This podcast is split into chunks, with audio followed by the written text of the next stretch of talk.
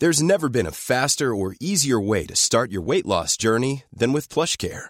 PlushCare accepts most insurance plans and gives you online access to board-certified physicians who can prescribe FDA-approved weight loss medications like Wegovy and Zepbound for those who qualify. Take charge of your health and speak with a board-certified physician about a weight loss plan that's right for you. Get started today at plushcare.com slash weight loss. That's plushcare.com slash weight loss. plushcare.com slash weight loss. Everyone knows therapy is great for solving problems, but getting therapy has its own problems too, like finding the right therapist, fitting into their schedule, and of course, the cost. Well, BetterHelp can solve those problems. It's totally online and built around your schedule. It's surprisingly affordable too. Connect with a credentialed therapist by phone, video, or online chat, all from the comfort of your home. Visit betterhelp.com to learn more and save 10% on your first month. That's BetterHelp H E L P. Every day in America, 60 million packages are delivered, but we don't always know what's inside. He bent down to pick the package up. That's when the device detonated. Danger is everywhere, and no one is safe in Austin, Texas, as law enforcement hunts a serial bomber for 19 days. From Sony Music Entertainment, Campside Media, and Pegalo Pictures, this is Witnessed 19 Days. Subscribe on Apple Podcast to binge all episodes or listen weekly wherever you get your podcasts. Canadian True Crime is a completely independent production, funded through advertising and direct donations. The podcast contains coarse language, adult themes, and content of a violent and disturbing nature. Listener discretion is advised. This is part two of a two part series. Where we left off, Peter Beckett had given his version of events to police, both in an initial statement and during a recreation where he went out on a boat with three investigators. But a lot of other information had started to come out, suggesting that there was a dark side of the marriage between Peter and Laura, which seemed at odds with Peter's side of the story. Peter was described by some as overbearing and domineering. Laura's cousin and friend, Virginia, reported Laura telling her that Peter predicted that she would die of drowning. And even though this was hearsay, the RCMP had spoken to the psychologist Laura had been seeing to help her deal with her unhappy marriage and learned how an unspecified incident led to Laura filing a physical abuse complaint against Peter, which led to them separating for three months. They reconciled, and then Laura had a falling out with her family, who found out that Peter had been married before, which went against the teachings of their religion. Laura and her parents became estranged, which devastated her. The RCMP also found out that Peter had a few different stories about what happened, and his behaviour after Laura's death was considered odd, like the way he wanted to know all about what Google Earth showed of Shelter Bay.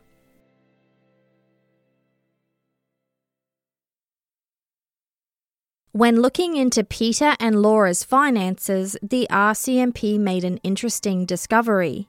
In the years leading up to Laura's death, she had life insurance policies worth almost $850,000. But the year before she died, she lowered her coverage when she and Peter purchased that large motorhome. The next year, just a few weeks before Laura's death, Peter took out accidental death insurance policies on himself and Laura that increased her coverage. He maintained that Laura was the one who handled the life insurance, and it wasn't him. But the RCMP found his fingerprints on the document. And that's not all. At the same time, investigators discovered that he also applied for an additional life insurance policy for $300,000. It never made it past the application stage, though. It was declined because of issues with Peter's health. And also, in the weeks before Laura's death, Peter transferred $50,000 from the couple's joint checking account into a GIC term deposit, but in his name only. Ultimately, the RCMP discovered that Peter Beckett stood to gain financially if Laura died. This included the almost $850,000 in life insurance, as well as her teacher's pension, which amounted to around $3,500 a month. But while this was potentially available to him, he hadn't yet tried to make a claim against any of the policies. The lawyer for Laura's family would contact the RCMP to tell them about a strange visit from Peter. The week after Laura's death, Peter showed up asking for a copy of her will. The lawyer had drawn one up in the 90s and then another one from 2007, which is the year that the couple separated before reuniting. Peter furiously thumbed through the pages of both wills, only to discover that neither of them mentioned him at all, not as a beneficiary or an executor. This infuriated him. The lawyer had to step out of the room for a minute. When he came back, he saw Peter rifling through his files and told him to leave. Peter and Laura were both good friends with the principal of the elementary school where Laura taught. Her name was Wendy, and Peter called her and asked for her help in planning Laura's memorial service, particularly with picking out a fountain which he planned to unveil at the service. On the way, Peter asked Wendy if she'd mind if they made a quick stop into his lawyer's office. Wendy reported to the RCMP that Peter told his lawyer that Laura did not have a will, and he had serious suspicions that her parents had had their lawyer manufacture a fake one, which was that one from 2007 when they were separated. Peter then asked Wendy for her opinion. She said they did not have a case, and in any event, Laura's estate was modest. And while Laura's parents were wealthy cattle farmers, it would be a big stretch for Peter to somehow be able to claim Laura's future inheritance. Wendy told him that whatever he was trying to do here, it was not worth it. But Peter insisted it was a matter of principle. The RCMP had wiretapped his phone and captured a call he made to Laura's aunt Margaret nine months after her death. In the conversation, Peter can be heard saying he was willing to fight for his share of Laura's inheritance. Quote, I'm still their son in law, right? So what was due to Laura is certainly due to me. Margaret asked if he would challenge that in court, and Peter said, Of course. Quote, and I believe they caused her death. The RCMP also spoke to a friend and farm owner who Peter drove trucks for. The man, named Frank, said that he went to visit Peter the night he arrived home from the trip where Laura drowned. He said Peter wouldn't look at him in the eye. Frank felt a strangeness and he instinctively felt afraid of Peter.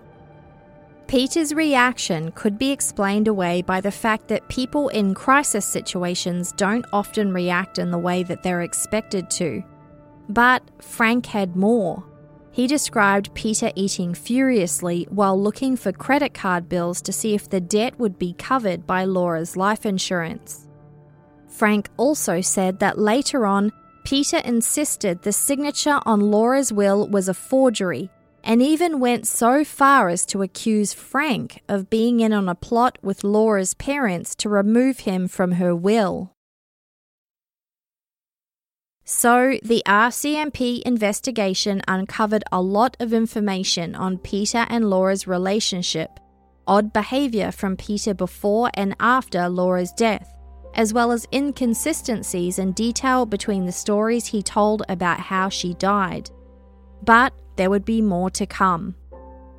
As you'll remember, according to Peter's statement to police, he was fishing at the stern or back of the Zodiac, and Laura was reading an umbrella in the bow or the front.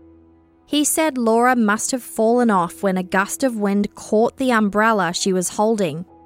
Once he realized, he grabbed one of his two fishing rods to reel it in, and as he did, the boat drifted. He grabbed the second rod, and when he realized his wife was submerged in the water, he dropped or threw the rod in the lake. He couldn't remember which. The RCMP wanted to search the bottom of the lake to see if they could find evidence to compare to this story. In June of 2011, 10 months after Laura's death, they found Peter's fishing rod and her umbrella just as he said. But their proximity to each other did not match Peter's story. They were discovered close to each other on the bottom of the lake, when there should have been some distance between them. And what's more, the location they were found was not consistent with the direction Peter had claimed the Zodiac was going. What did this mean?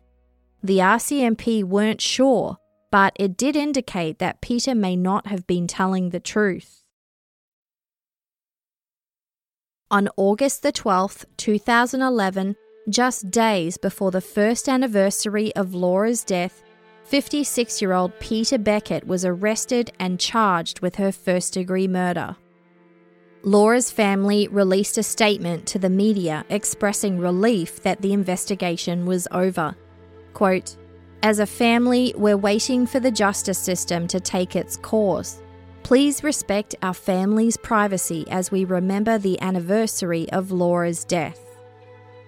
Peter's family in New Zealand received a call from the RCMP to let them know that he'd been arrested. His ex wife Wendy had remarried, and their four children were then aged 18 to 30. They were too traumatized to give a statement, but Wendy's husband told the Dominion Post that Peter had not kept in contact with any of his children or his ex wife after he moved to Canada some nine years earlier. Peter remained in custody until his trial. While he was there, he made friends with his cellmate, a man who was described later by Kamloops This Week as a small time career criminal. And this cellmate would end up contacting the RCMP with an interesting story to tell. Peter and the cellmate had exchanged stories about the crimes that had landed them in prison Peter insisted that he was innocent and went on to tell his version of events. As you'll remember, the version he told the RCMP was that he heard a splash and a scream, and that's how he knew Laura had fallen off the boat. But he told a slightly different version to his neighbour John, the retired police officer, which was that he just happened to look back and saw that she wasn't there. And it was this different version that he also told to his cellmate. Quote, he said that he didn't notice she had fallen off, and by the time he did, he could see her flailing underwater. The cellmate immediately saw the issue with this story. Peter, being the mountainous man that he was, didn't notice a shift in weight distribution at one end of an inflatable boat. The cellmate told him, quote, if that's your version, you're fucked. The bow of the boat would have been standing straight in the air as soon as she fell off. The cellmate noted that when Peter heard this feedback, his story started to change. He tried to clarify. He told the cellmate that, quote, she just kind of slowly lowered herself in, kind of stealth, into the water, basically like a suicide. So, first, Peter said it was an accident, and now it seemed to be changing to a suicide. The cellmate reported that he and Peter became tight, but at the same time, the cellmate was about to be released from prison, and he felt like Peter was grooming him for something. According to the cellmate, it didn't take long for that to be revealed. Peter gave him a list of five names. On the list were both of Laura's parents, their family lawyer, who he thought altered her will, Virginia, Laura's cousin and close friend, who reported the conversation where Laura claimed Peter told her he knew exactly how she was going to die, and it would be drowning. And the last name was the lead RCMP investigator. At first, the cellmate went along with it but as the conversation developed, it became clear that Peter expected him to arrange to take out or kill those witnesses when he was released from prison. The cellmate would say that once he started learning more about the case, his own feelings changed. His sister had been murdered more than a decade beforehand, and he remembered the effect that it had on his family. he decided that he wanted to do something right for once. Quote, even as a hardened, seasoned criminal, something told me that Laura and her family and these potential targets, I had to do something to prevent this from happening. For the first time in my life, I gave the RCMP information. After he contacted the RCMP, he signed his first ever contract to be a police informant in exchange for $10,000. And the conspiracy continued to unfold, with the informant now reporting everything back to police.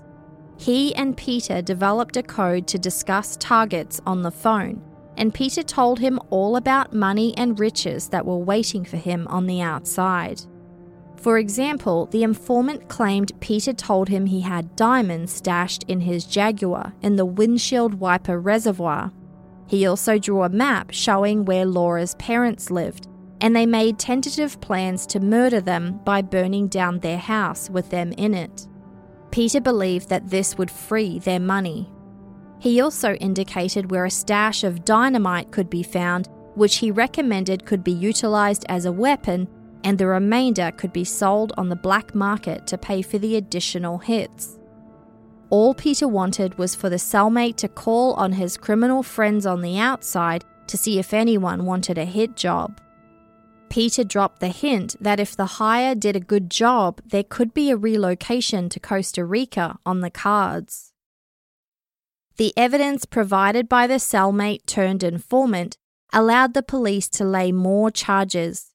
Peter Beckett was charged with five counts of conspiracy to commit murder. This news was obviously of great shock to Laura's parents and her cousin Virginia. As Peter waited in Kamloops Regional Correctional Centre for his trial date, journalist Tim Petruk from Kamloops This Week visited him there more than 20 times.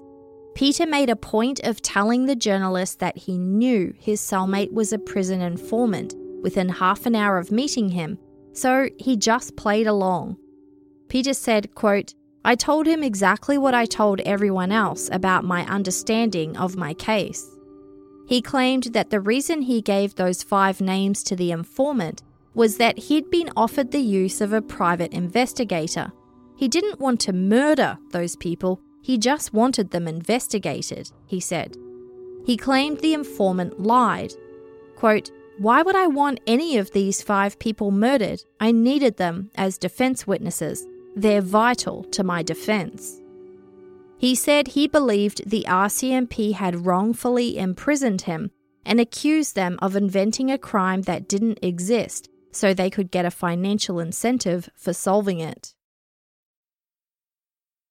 In the lead up to the trial, Peter Beckett caused a lot of drama. After hiring four lawyers in the time between his arrest and his trial, and then firing each one, Peter declared he would represent himself. According to Kamloops this week, he was a prolific filer of applications during the pre trial court processes, often submitting heavy stacks of handwritten pages claiming that there was collusion between the judge, the Crown, and the RCMP. In one application, he insisted that his lineage went back to St. Thomas Becket of Canterbury from the 12th century, a man who was apparently celibate and fathered no children. Peter claimed that no one in that lineage had ever been charged with a crime. In another application, he compared a BC Supreme Court judge to an Australian sponge cake. Still representing himself, Peter requested access to the Crown's evidence. The judge instructed the Crown prosecutor to provide it all to him on a hard drive. Peter protested, saying that he wasn't comfortable with technology. When he was given the hard drive, he managed to smuggle it illegally out of prison and refused to return it. This caused a massive delay in the trial. A justice official close to the case called Beckett the ultimate test of the system.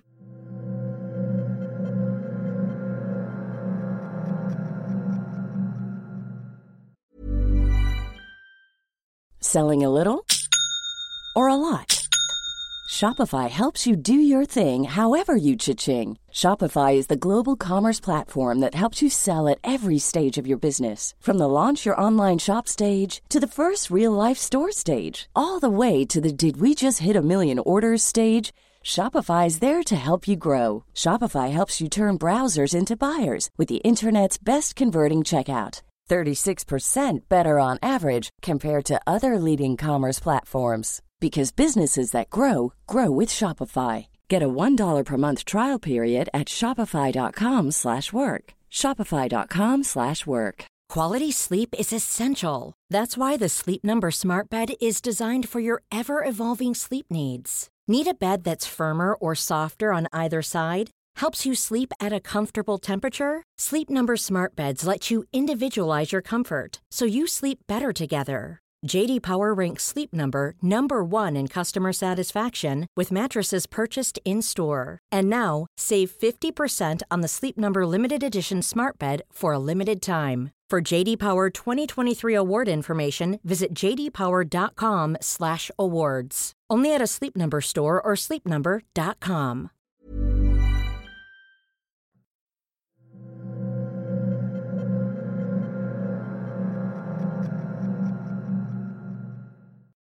The trial started in January of 2016 in Kamloops, British Columbia, for the first degree murder charge.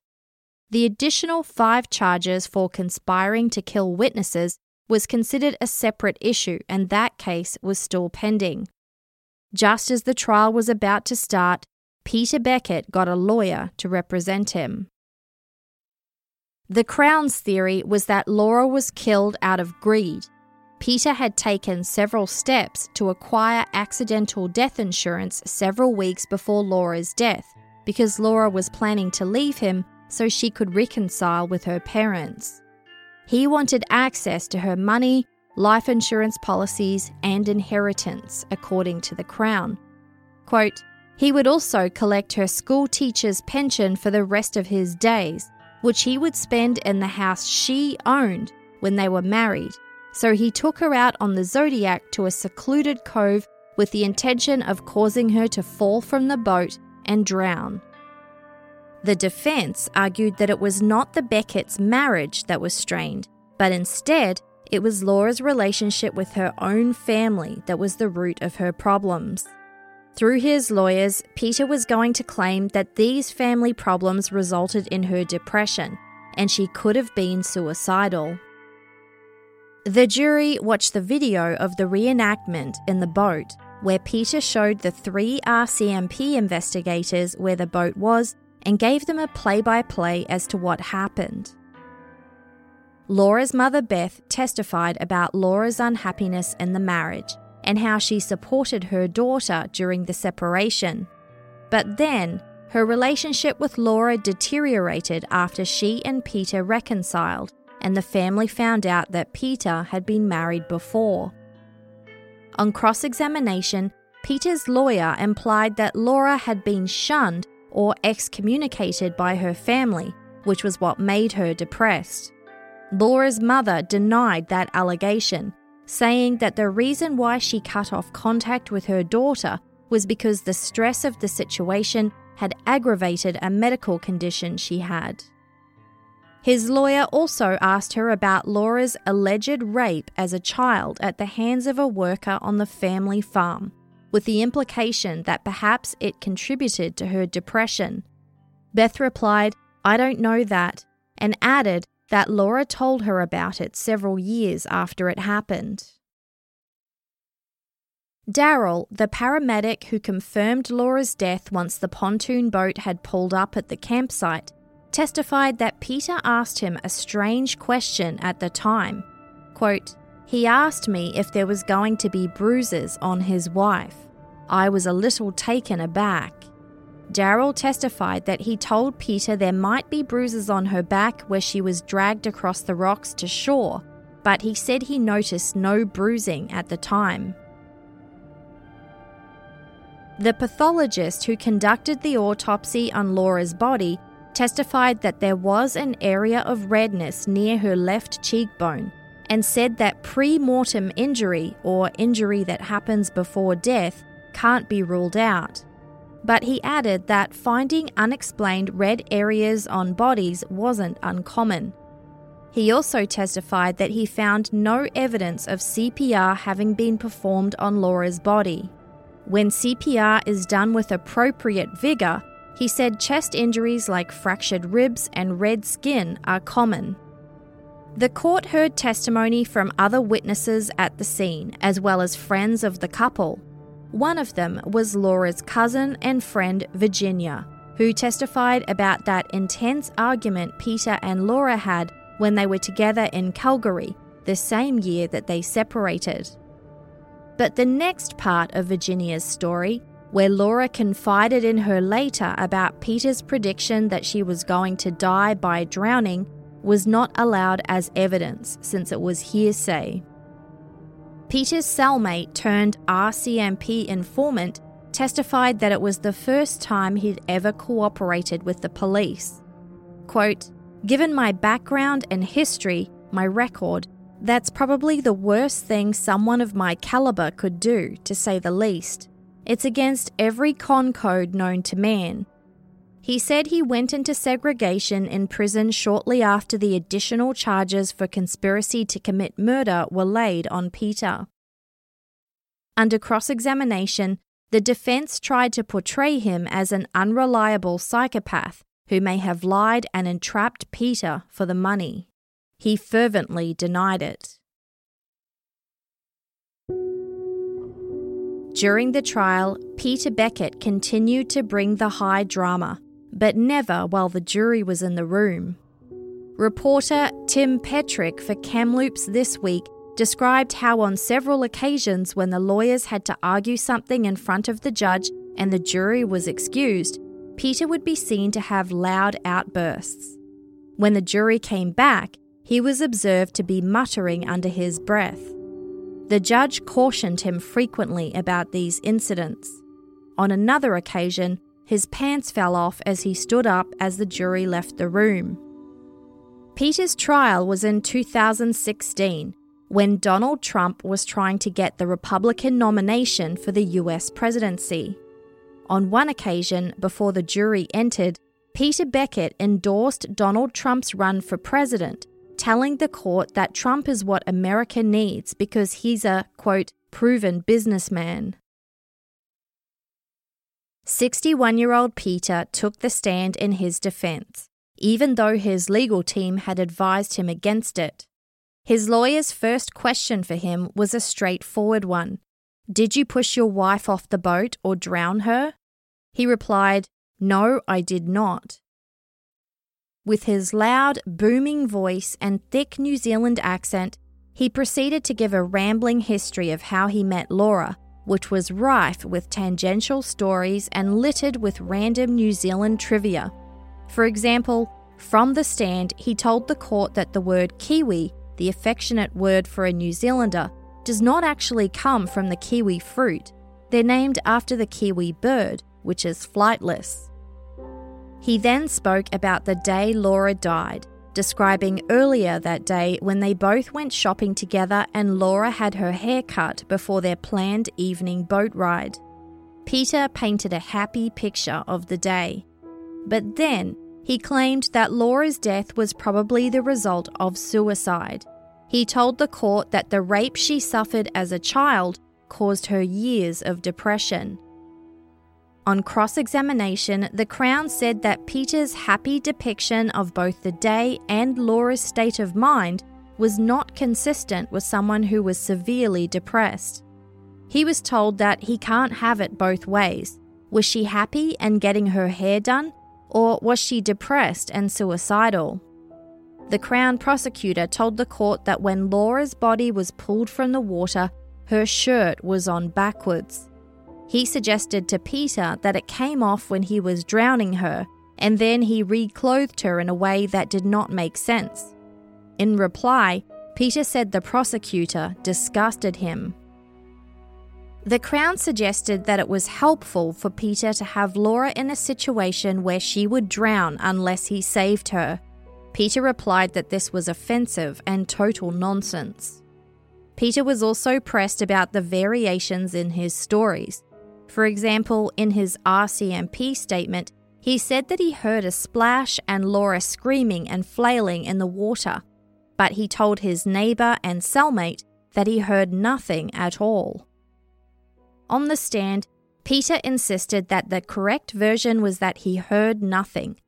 Quote, Drowning is a silent death. People think it's panicking and screaming. It's not. It's a silent death, apparently. I've done a lot of research. Peter Beckett's drama continued with a haka performance on the second day of his cross examination, again when the jury were out of the room.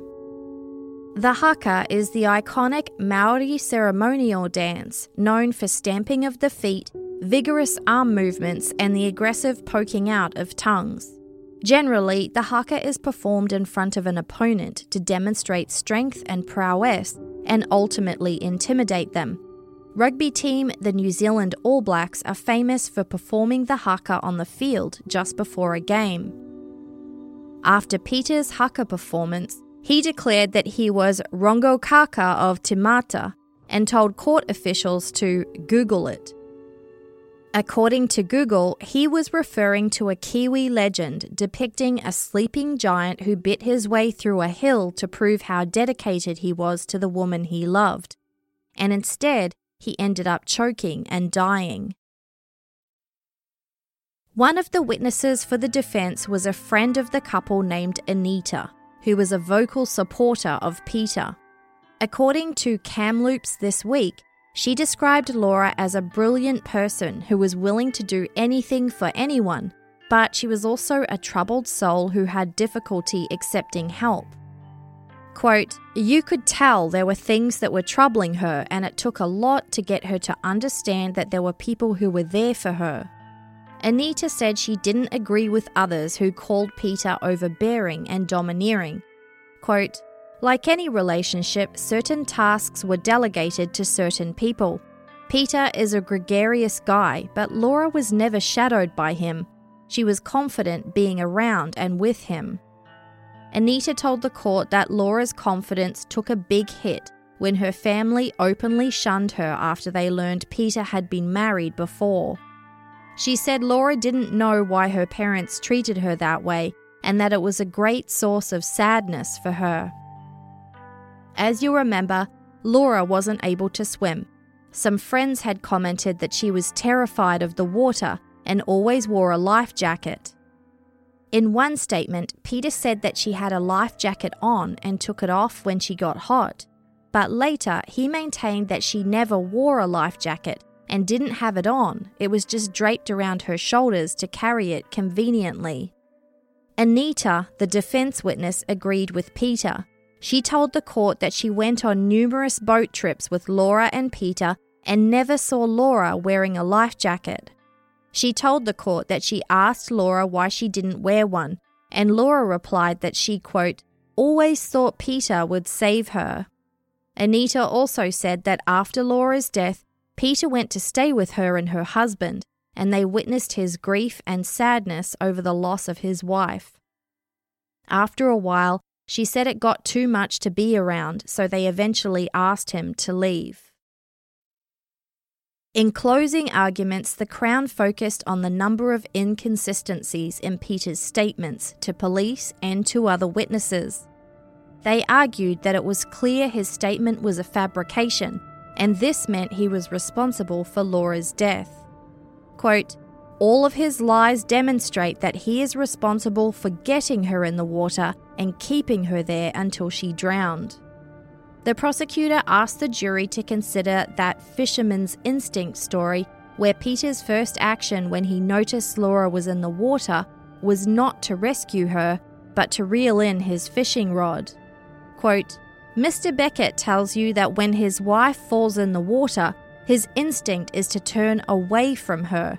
What would it be like to reel in a fishing rod while floating by a loved one who was flailing, kicking, and screaming in the water next to them? The Crown also referred to Peter's story about using a rock from the shore to sink himself down to Laura's body so he could pull it to shore. This story was described as defying common sense. Quote, the accused is lying to you about finding a rock and doing anything to save Laura. He wasn't trying to save her because he was trying to kill her. The jury was told that in order for them to convict Peter Beckett, the Crown does not have to prove how Laura was killed, only that Peter Beckett was responsible. The defence insisted that it was nothing more than a tragic accident and the Crown's case was purely circumstantial. Quote, Imagine if you were found guilty of murder simply because you were present for the demise of your spouse. The defense argued that the theory of financial motive didn't stand up. Laura handled all the insurance paperwork. It wasn't a huge amount of money, they said. In fact, Peter didn't even claim on the life insurance policies in the months after her death. And besides, if Peter was motivated by money at all, he would have been better off keeping Laura alive. The defense claimed that the cellmate turned RCMP informant was self serving and unreliable and also lied in court. And in any event, regardless of what the cellmate may have said, Peter never made any real efforts to secure potential inheritance from Laura's parents. With that, it was time for the jury to deliberate, and they took their time. After a week, they were unable to reach a consensus. One juror was still at odds with the others, a hung jury. It was declared a mistrial. Even though jury deliberations are secret, and there was no way to know which way the majority of jurors were leaning, Peter declared that he knew for a fact that 11 of them wanted him acquitted. He speculated that maybe the 12th juror was planted to prevent that. From jail, he told Kamloops this week that he believed justice officials were out to get him, and Laura's family were behind it. He said he was disgusted by the court process and insisted that the Crown's theory that he lied was not enough of a basis to convict him of first degree murder. Quote, Kangaroo Court doesn't even begin to describe what goes on in Kamloops. The mistrial triggered a second trial. In the lead up, the Crown decided not to prosecute the five charges of conspiracy to commit murder, so the only charge left on the table was for first degree murder. Peter's lawyers tried to have this charge dropped too, saying the case had been delayed for too long, but this was dismissed. The second trial was held in Kelowna, British Columbia, where Peter's defence argued he'd have a better chance at a fair trial. This trial was more focused than the first one, with the Crown honing in on the events of the day Laura died and the inconsistencies in Peter's various statements about what happened. This time, Peter did not take the stand in his defence. After four days, the jury reached a verdict they found Peter Beckett guilty of first degree murder. He received the mandatory sentence of life in prison without the possibility of parole for at least 25 years.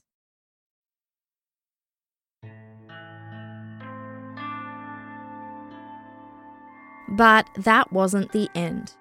Peter appealed the decision, arguing that the case was circumstantial on September 29, 2020, the BC Court of Appeal agreed, concluding that the judge made errors in instructing the jury and prosecutors made improper submissions to jurors.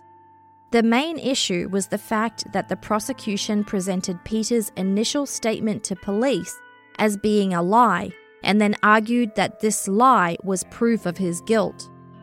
The facts of the case were that Laura went into the water and drowned, but there was no physical evidence that it was Peter who caused her to enter the water. It was impossible to determine that his statement was a lie, so in effect, the Crown presented unproven facts to jurors as if they were evidence, and the trial judge supported this. The BC Court of Appeal overturned Peter's guilty verdict. But it stopped short of a full acquittal, which means that it's now up to the Crown to decide whether it wants to move forward with a third trial. The decision details the court's conclusion that the Crown's case was not a strong one. One of the justices said, quote, in these circumstances, a very real question arises as to whether it is in the interests of justice to proceed with yet a third trial. Kamloops this week provided an exclusive update that on November the 2nd, 2020, lawyers met in court to discuss the status of the case. The judge was told that prosecutors are still in the process of deciding what they want to do. They have three options. First, they could hold a third trial. Second, they could appeal the BC Court of Appeal's decision to overturn Peter's conviction or third, they could let him walk free. Now in his mid 60s, Peter Beckett has been in prison for nine years. He will likely find out by the end of this month whether he will be a free man again. I'll be sure to keep you updated.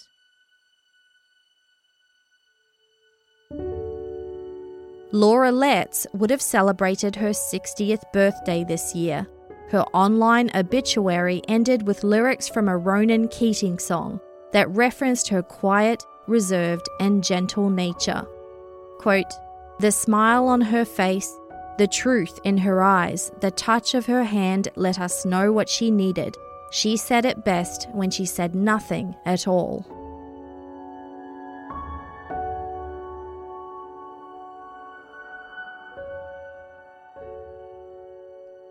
Thanks for listening, and special thanks to journalist Tim Petruk from Kamloops This Week for suggesting this case and for his assistance in the production of the episode. Tim interviewed Peter more than 20 times in prison and also travelled to Alberta to talk with people who knew the couple. His long form article on the case was picked up by New Zealand media outlets. Tim and I had a chat about his experiences with reporting on the case and dealing with Peter Beckett both before and during the first trial. I started by asking him how he arranged the prison interviews with Peter Beckett and whether there was a formal process that he had to follow as a journalist. There's a lot of hoops kind of that you have to jump through. The process that I was taught for setting it up uh, is just to write a letter to the prisoner that you want to talk to, ask them to put you on their list of people who they can talk to on the phone, and then build a relationship and you know hopefully they'll put you on their visitor list. So did you tell him obvi- well obviously you did that you were a journalist and you wanted to report on what he was saying? Yeah he knew i mean i had seen him at the courthouse for i think i want to say years before we ever met in prison. It might have been a year. It's hard to say. It was this case has gone on for so long but i would see him at the courthouse regularly and he just because of his physical condition. He was in a wheelchair for a lot of his appearances. Um, so they would bring him not through the back, like through like the prisoner entrance into the courtroom, but they would bring him up the elevator that you know the public uses in the courthouse and in through the front door of the courtroom. And he's so chatty. He's a very talkative guy, and he would just from the elevator to the courtroom would just talk your ear off. So we had a bit of a rapport established before we ever met at jail. And what did you make of him when you met him? He's a really interesting guy. He's a smart guy. He's a well he's a well-spoken guy and he likes to talk. And he's he's funny. He's he's uh, he, yeah, he's I mean, I sound like I'm kind of gushing over him, but I don't mean to but um he's a, he's a really interesting guy to talk to. Obviously, aside from whatever he's alleged to have done, um, he's an interesting guy to talk to. Did you find that he was consistent between your interviews and how he appeared in your interviews and his court appearances? Yeah, Peter, the entire time that I've known him, has always been very consistent in terms of how he carries himself, how he speaks, his tone, and his uh, just steadfast denial of his guilt. He's been super consistent the entire time. So, I told you that I grew up in New Zealand and I was quite amused to hear about all of the the different Kiwi things he said and the Kiwi words he was using. You know, like I, I liked how in one clip he he mentioned a chili bin, which is what we call an esky in Australia, and I think a cooler in Canada, a cooler box, Yeah. cooler bin. I don't know. That was quite funny. But then he pivoted to the next sentence. He said something and then he said A at the end, which I found the juxtaposition of the Kiwi words and then the Canadian slang quite funny. But what did you learn about New Zealand bec- because of him? Like, what were the craziest things that you never expected to learn about New Zealand? Every time Peter told me something about New Zealand, I would Google it just to be sure because he he has a way of spinning things uh, in his favor when he talks. I mean, he told me about uh, this legend of a sleeping giant who was awoken, referring to himself at one point in court, which was interesting. And he did a haka at one point in the courtroom, which I think even people who are very unfamiliar or just casually familiar with New Zealand a haka is probably something that, that everyone knows and associates with that place. How did the haka come about? Like, I, I've seen it written that he performed the haka, but how did he wind that into the court proceedings? The way it works, if you've never been in a courtroom, and I think most people don't really know how it how it works exactly, but before the judge comes in and the jury comes in, there's like a couple minutes where it's typically the lawyers, the accused, the clerk, um, the sheriff, and whoever else is you know watching. And there's wait, there's the clerk setting things up, and people are kind of chit chatting. And during those little lulls or waiting periods, that's when Peter would sometimes turn to the gallery and uh, put on a show. And the haka was, I believe, if I recall correctly, was one of those where it was it was before everyone else was in the courtroom. And I think it's when he was testifying. I'm pretty sure he was in the witness box. Uh, and he just kind of, if I recall, he just turned to the courtroom and did kind of like a brief haka. What, what what did everybody do at the time? Were they just staring in disbelief, or was there some laughing? Or I think most of the people in the courtroom didn't pay Peter much attention um, in those moments because I think, rightly or wrongly, I don't know, there is a belief uh, among probably the lawyers that were there that indulging him, kind of like a, a certain kind of child, might provoke more. So, and Peter and I had a bit of a relationship at that point. So I, he would often turned to me, like with the sleeping giant thing. He turned to me and he said, I think it was Rangaka. Is that it? Ro- Rongo Kaka of Te Mata? Yeah, he said he said that, and then he said, "That's me. Google it" or something like that. Oh, so he said that directly to you. Yeah, um, and that was from the, he was standing in the witness box in that one of those lulls, waiting for court to get set up, and he turned to the gallery and looked at me and said it. Yeah. So, and the haka, I don't remember if it was directed at me. It probably wasn't, um, but it was. Yeah, there was there was a lot of moments like that. What do you think was the most shocking thing that he did? He has a personality that like he's very loud. He's very I don't know if performative is the right word, but he's like he's always I guess performative is a good word. He's always kind of putting on a show. And there were lots of moments like that. He talked this was when Donald Trump was running. There was I think he was the nominee at that point in 2016 uh, in the US election and he he talked about he talked about Donald Trump and how he'd be good for the U.S. There there was there was many moments like that. The the most um, shocking, surprising thing that stands out to me from Peter in court is his attitude when he was being cross examined. He was so combative. He took things so personally. It appeared to me, and you know who knows. Peter has all kinds of feelings about the motivations behind the prosecution after his wife's death. Yeah, it's it's uh, in the episode. You know, he thinks that it's a big conspiracy and it's driven by Laura's parents. Yes, and he just he got into it with the crown prosecutor, and it was it was like they were going back and forth. It was probably the most intense back and forth exchange, like on a protracted scale that I've ever seen. in a courtroom. Was this the one where he told the prosecutor that uh, he disgusted him, and the prosecutor said, Well, I am the prosecutor of the case, so I have to say these things? Or was the incident you're referring to stranger than that? No, I think that was probably part of it. Yeah. It got it was ugly. They were they were going at it pretty good. But I mean, Peter the entire time throughout the entire court process in the years leading up to his trial, he all he was always really combative not usually ugly like that because it wasn't usually there wasn't really a back and forth to it. He was just making you know accusations and claims typically. But i mean he would rattle off insults at the judge and the lawyers and me and whoever else was there at times. Like that's a guy who believes or at least he has maintained real so strongly that he did not do this and he's been in jail for 9 years. So whether I mean I don't know whether he did it or not, but if you think about it from the perspective if, if you if you think you were in jail for 9 years for something you didn't do, you'd probably be really combative, angry too. Yeah. Yep, that's a very good point. It doesn't make it doesn't make it right and like I said, who knows what happened, but it's something to think about when you see stuff like that.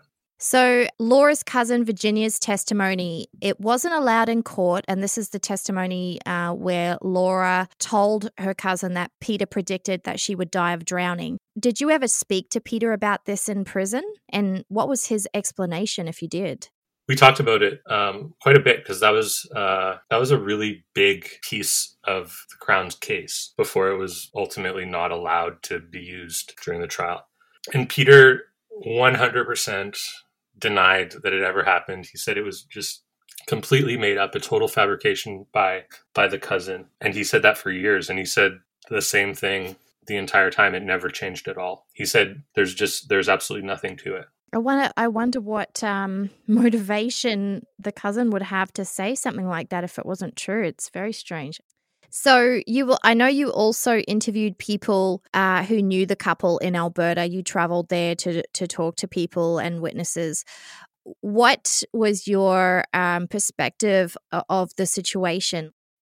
I spent a couple days in Westlock. That's the small town where they live, where Laura's from. And I talked to people who supported Peter, who knew the couple, who were friends with the couple, and believed Peter. And I talked to people who knew the couple and I talked to coworkers of Laura's and friends of Laura's who thought Peter murdered her. So uh, there's people who believe both things.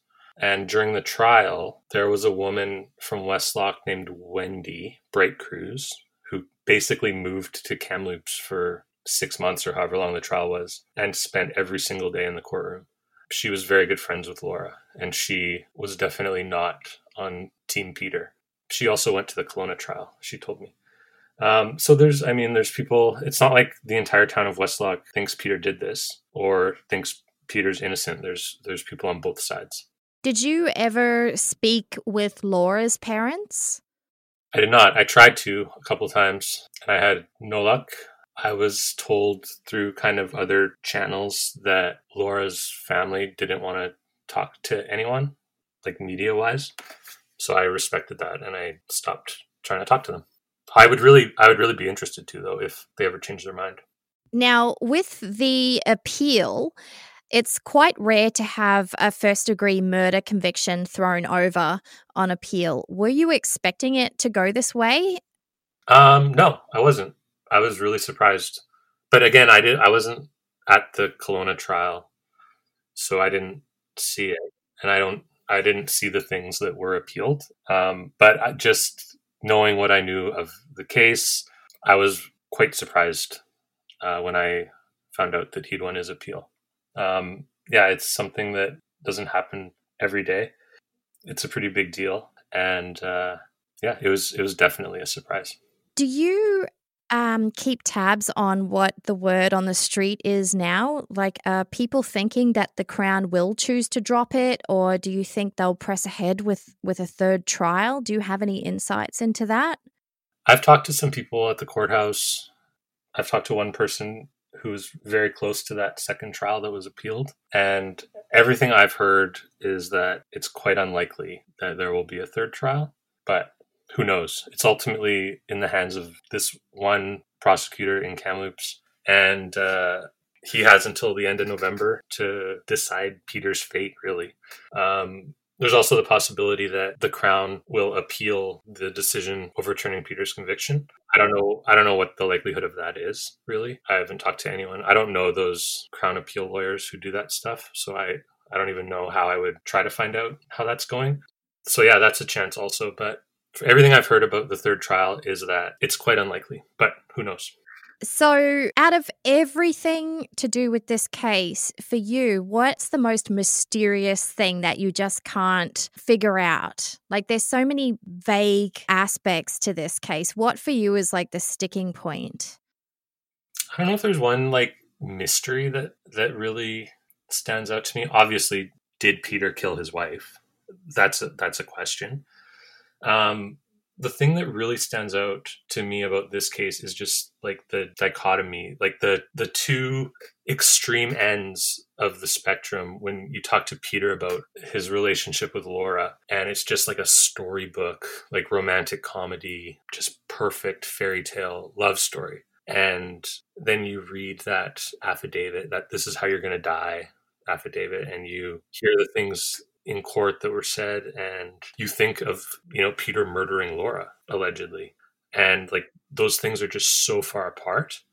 That's what i find most interesting about this case is just kind of the the vast like the gap between those two ends of this. Did he ever talk about you know, they've there was that incident where Laura reported to the police that there was some kind of abusive incident. Did he ever reference those kind of things? Like, did he deny it, or did he ever say something like, you know, our marriage wasn't perfect, it, it had had its issues? It just seems to me like he constantly maintained that it was the perfect marriage, even though there was this like direct evidence. I mean, sure, the prediction of drowning thing, um, he could dispute that, but he could not dispute the fact that there was a police police report put in for some kind of abuse. Did he ever talk about that? He did. I mean, the police report went nowhere. So you wonder about it. Um, I don't know what happened. When I talked to Peter about it, he said that I mean, he admitted, don't get me wrong, he he admitted that he him and and Laura would argue, like any couple argues about things. But specifically about the police report, I did talk to him about it, and he said that Laura was put up to it by her family because they were very unhappy with uh, her being with a divorced guy, essentially, is what he said. That's interesting. Yeah. Again, thank you so much to Tim Petruk from Kamloops this week for suggesting this case and for giving me some of his valuable time. Thanks also to Hagar Barak for the research overview the host of True for voicing the disclaimer, and also to We Talk of Dreams, who composed the theme song. I am getting the hell out of here, but I'll be back soon with another Canadian true crime story. See you then.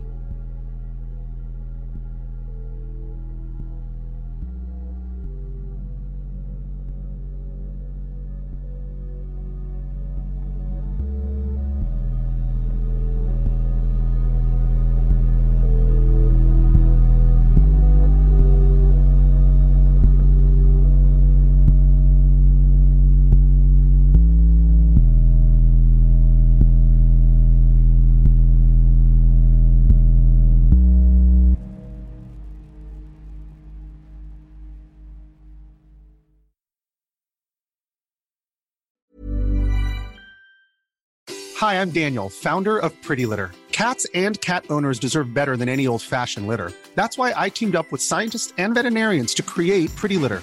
Its innovative crystal formula has superior odor control and weighs up to 80% less than clay litter.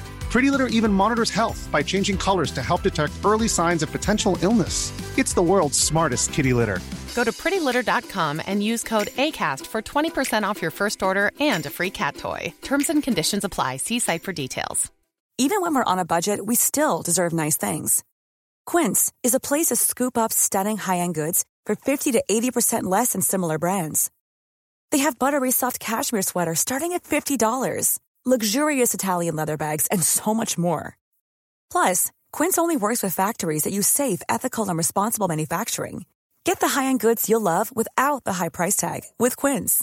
Go to quince.com/style for free shipping and 365-day returns.